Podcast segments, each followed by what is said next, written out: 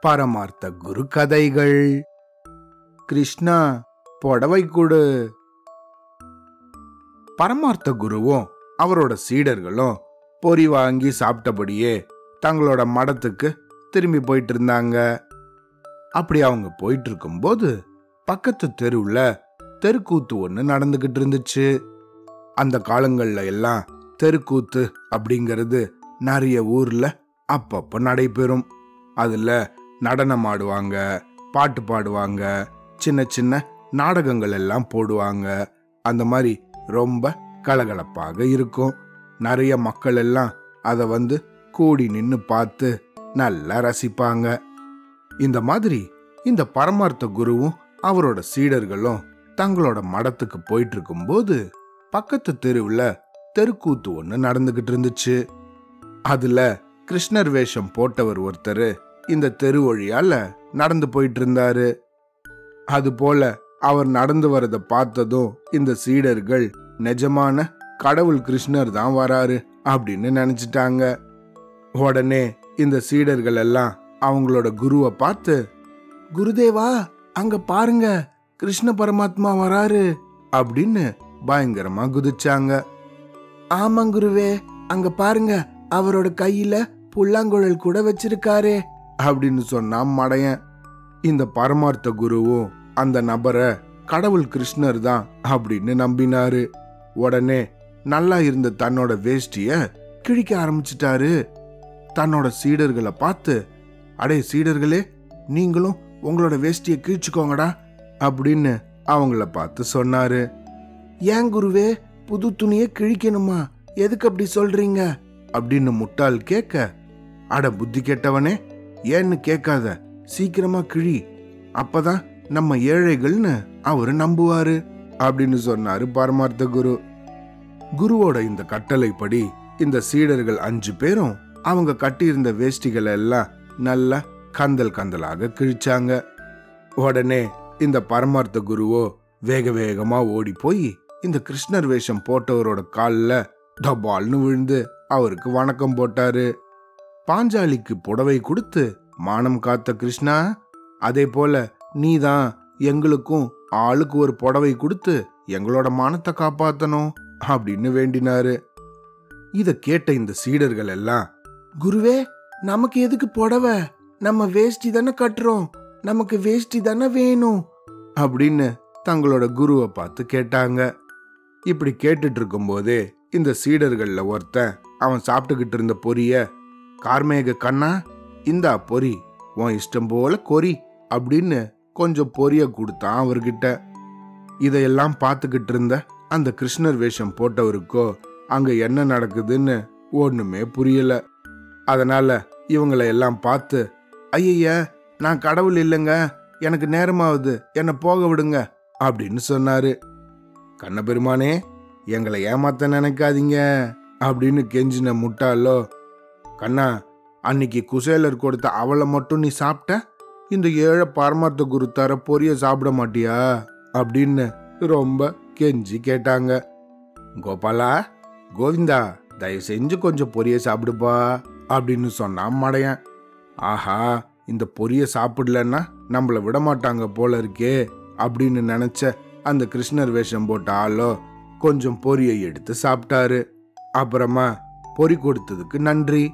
சரி நான் இப்ப போயிட்டு வரேன் அப்படின்னு சொல்லி அங்கேருந்து நகர ஆரம்பிச்சாரு. இதை கவனிச்ச இந்த பரமார்த்த குருவோ என்னது? பொரிய தின்னுட்டு சும்மா போறீங்களே? எங்களுக்கு கொடுக்க வேண்டிய வரங்களை கொடுங்க அப்படின்னு கேட்டாரு. இதை கேட்ட அந்த நடிகரோ என்னது? வரமா?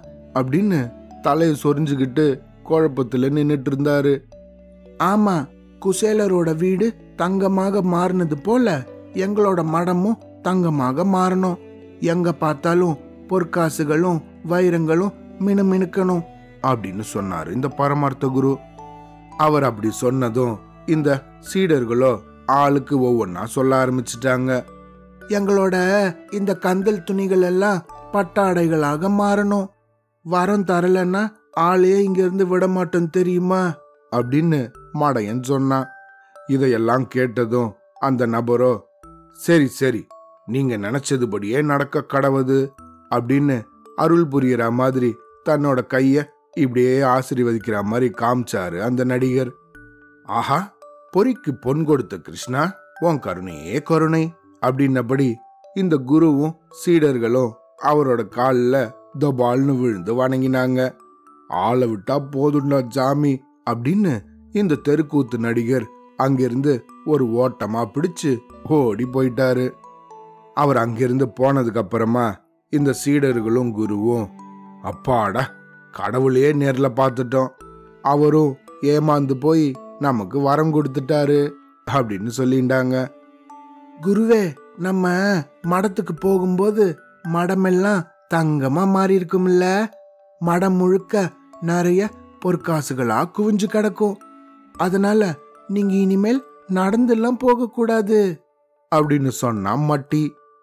அதுக்கு உடனே மடையனும் ஆமா ஆமா எங்கேயாவது பல்லக்கு கிடைச்சா அதை உடனே வாங்கிடலாம்.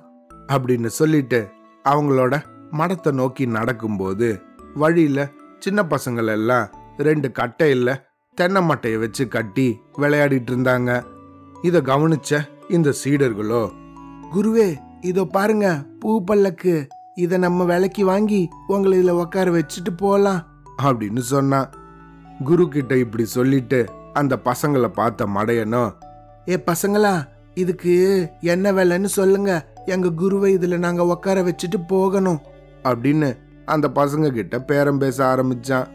இந்த பசங்களோ ஐயா இது நாங்க கொடுக்க மாட்டோம். நாங்க விளையாடிட்டு இருக்கோம். போங்க இங்கேருந்து அப்படின்னு இவங்களை துரத்தி விடவும் இந்த சீடர்கள் எல்லாம் அந்த பசங்க முன்னாடி உக்காந்துக்கிட்டு எங்களுக்கு இது வேணும் வேணும் அப்படின்னு கண்ணா பின்னான்னு தொல்லை பண்ண ஆரம்பிச்சிட்டாங்க. அந்த பசங்கள்ல ஒருத்தனும் டே விட்ரா நம்ம வேற ஒன்று கட்டி விளையாடலாம். இது இவங்களுக்கே கொடுத்துடலாம். அவங்க கொடுக்குற காசுல நம்ம மாங்காய் கொய்யாக்காய் தேன் மிட்டாய் எல்லாம் வாங்கி சாப்பிடலாம்டா. அப்படின்னு சொல்லி இந்த சீடர்கள் கொடுத்த காசை வாங்கிட்டு இந்த கட்டையையும் தேங்காய் மட்டையையும் அவங்கக்கிட்டே கொடுத்துட்டாங்க.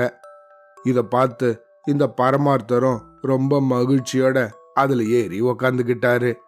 இந்த சீடர்கள் எல்லாம் தங்களோட கையில அந்த கொல்லிக்கட்டை வெளிச்சத்தை வச்சுக்கிட்டு இந்த குருவை தங்களோட தோல்ல தூக்கிட்டு மடத்தை நோக்கி நடக்க ஆரம்பிச்சாங்க. இது போல அவங்க நடந்து போயிட்டே இருக்கும்போது ஒரே தாகமா இருக்கு அப்படின்னபடி அதை கீழே இறக்கி வச்சாங்க இந்த சீடர்கள். அஞ்சு பேரும் தண்ணியை தேடி போனபோது இந்த பரமார்த்தரோ தூக்கத்திலிருந்து திடீர்னு மூச்சுக்கிட்டாரு. என்னடா இது? யாரையும் காணோம் நம்ம எங்க இருக்கோம்? அப்படின்னபடி இந்த சீடர்களை தேடிக்கிட்டே கொஞ்ச தூரம் நவுந்து போனாரு. இது மாதிரி அவர் அங்கிருந்து போன கொஞ்ச நேரத்திலேயே அந்த வழியா போயிட்டு இருந்த நாய் ஒண்ணு இதுல ஏறி படுத்துக்கிச்சு. திரும்பி வந்த சீடர்களோ எதையும் கவனிக்காம பழையபடி அந்த கட்டையை தூக்கிட்டு அங்கேருந்து போக ஆரம்பிச்சிட்டாங்க. ஒரு வழியா ரொம்ப நேரம் கழிச்சு அவங்களோட மடத்துக்கு வந்து சேர்ந்தாங்க. அங்க வந்து இந்த கட்டையை கீழே இறக்கி வச்சதும் அதுல இருந்த இந்த நாயோ திடீர்னு மூச்சுக்கிட்டு லொல் லொல்லுன்னு குறைக்க ஆரம்பிச்சிருச்சு. அவ்வளவுதான். அது தொப்புன்னு கீழே போட்ட இந்த சீடர்களோ ஐயையோ இது என்ன இது அதிசயம்? நம்ம குருநாதர் நாயா மாறிட்டாரே அப்படின்னு அலற ஆரம்பிச்சிட்டாங்க. அந்த கிருஷ்ண கடவுள் தான் ஏதோ மந்திரம் போட்டு நம்மளை ஏமாத்திருக்காரு.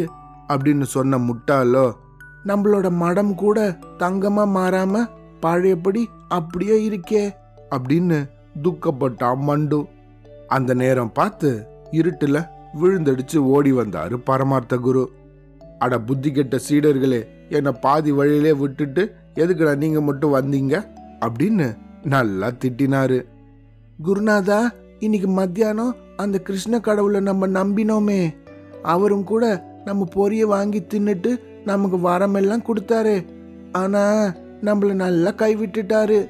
அப்படின்னு கண்ணா பின்னான்னு வருத்தப்பட்டாங்க.